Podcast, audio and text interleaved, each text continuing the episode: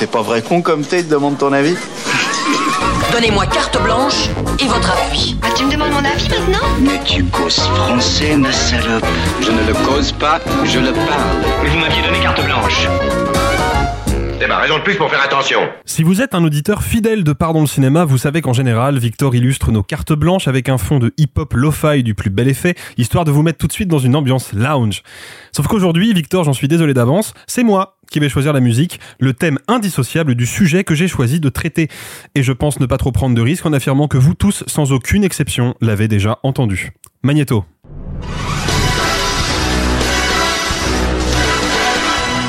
Et oui, vous l'aurez compris, aujourd'hui on parle de Bond, James Bond, qui fête cette année les soixante ans de sa première apparition au cinéma dans Doctor No en dix-neuf cent soixante-deux. Il me faut d'ailleurs faire un aparté bref dès maintenant pour établir une vérité concernant cette partition culte. Non, ce n'est pas John Barry, compositeur historique de la saga, qui en est à l'origine, mais Monty Norman, qui nous a quittés il y a peu. En revanche, Barry a bel et bien réarrangé le thème de Norman, initialement très jazzy, pour lui donner la dimension rock orchestrale qui l'a rendu célèbre. Bref, James Bond, ce n'est pas seulement le héros de mon enfance, c'est aussi un recordman cinématographique inégalé. Avec vingt-cinq longs métrages au compteur, des centaines de millions de spectateurs partout dans le monde et des scores mirobolants au box-office, rien qu'avec Daniel Craig par exemple, c'est presque quatre milliards de dollars de recettes récoltées, la saga James Bond est un cas unique dans l'histoire du septième art. Mais l'agent double zéro sept incarne aussi pour beaucoup une figure du passé, un archétype désuet, démodé et porteur de valeurs rétrogrades. Ce serait bien malhonnête de ma part de nier cette vérité. Oui, James Bond est, ou du moins a longtemps été, un gros bourrin misogyne, viriliste et violent. Mais si l'on fait l'effort de passer outre cette vitrine peu reluisante, que nous raconte ce personnage sur le cinéma et notre société à travers les âges? En passant en revue ses différentes incarnations, posons-nous la question suivante. C'est quoi James Bond ? Envisagé sous un prisme contemporain, le double zéro sept de Sean Connery, le modèle original en somme, nous apparaît donc comme le porte-étendard du patriarcat. Mais dans l'optique du début des sixties, le constat est plus ambigu.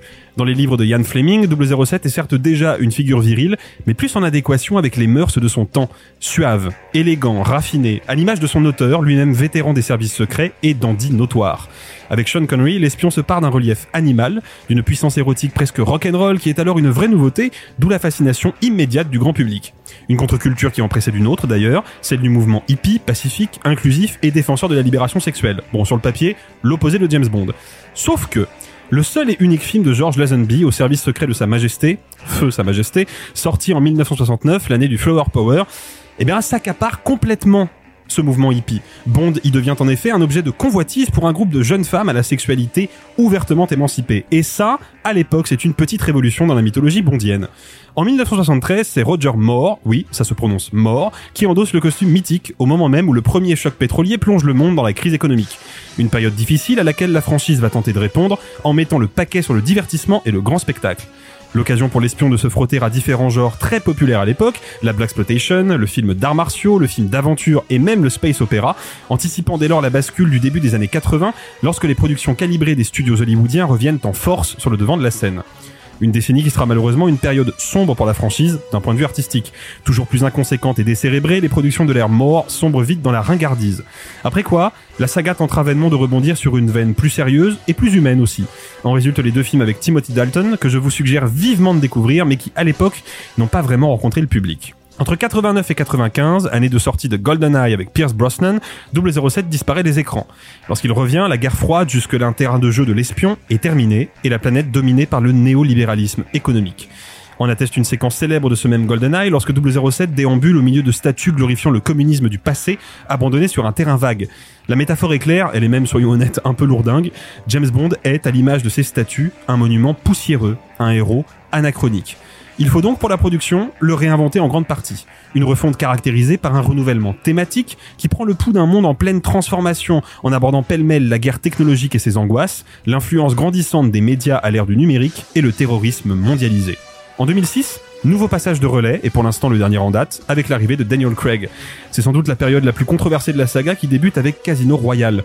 Influencé par le Batman Begins de Nolan, le film se recentre sur son personnage dont il va explorer les tourments profonds dans le but d'achever son humanisation et s'éloigne donc par conséquent du relief politique originel de la franchise. Bond devient un héros tragique, surtout romantique, plus fragile et instable que jamais. Une veine qui trouve son apothéose avec le génial Skyfall, dont l'objectif est d'explorer les origines de Bond, en l'occurrence son enfance, qui jusque-là était restée plutôt mystérieuse. C'est aussi le moment où double zéro sept se trouve malheureusement contaminé par la marvelisation du cinéma populaire, dont la conséquence première est l'écriture sérielle des films, bien évidemment sans anticipation et toujours développée dans l'urgence. Les deux derniers volets emportent incontestablement les stigmates. Une belle ironie quand on considère James Bond comme la matrice de toutes les franchises modernes. Se replonger dans la saga James Bond aujourd'hui, c'est prendre une leçon d'histoire, artistique, sociale, mais aussi géopolitique, qui constitue à mon sens son principal intérêt. C'est aussi bien sûr l'occasion de se payer une bonne tranche de divertissement de très bonne facture, généreux, inventif et bourré de charme, dont la mythologie fait aujourd'hui partie intégrante de notre inconscient collectif. Il y aurait bien sûr beaucoup de choses à dire en plus sur ce phénomène, mais je manque malheureusement de temps. J'espère malgré tout vous avoir donné envie, avec cette analyse partielle des différentes évolutions de l'espion, de redécouvrir les films avec un œil nouveau, ces films qui resteront pour toujours la première pierre de ma cinéphilie. Et n'oubliez pas, la vodka martini, c'est au shaker, pas à la cuillère. Pour écouter d'autres éditos des membres de Pardon le Cinéma, rendez-vous chaque vendredi dans les épisodes classiques ou le lundi en diffusion indépendante.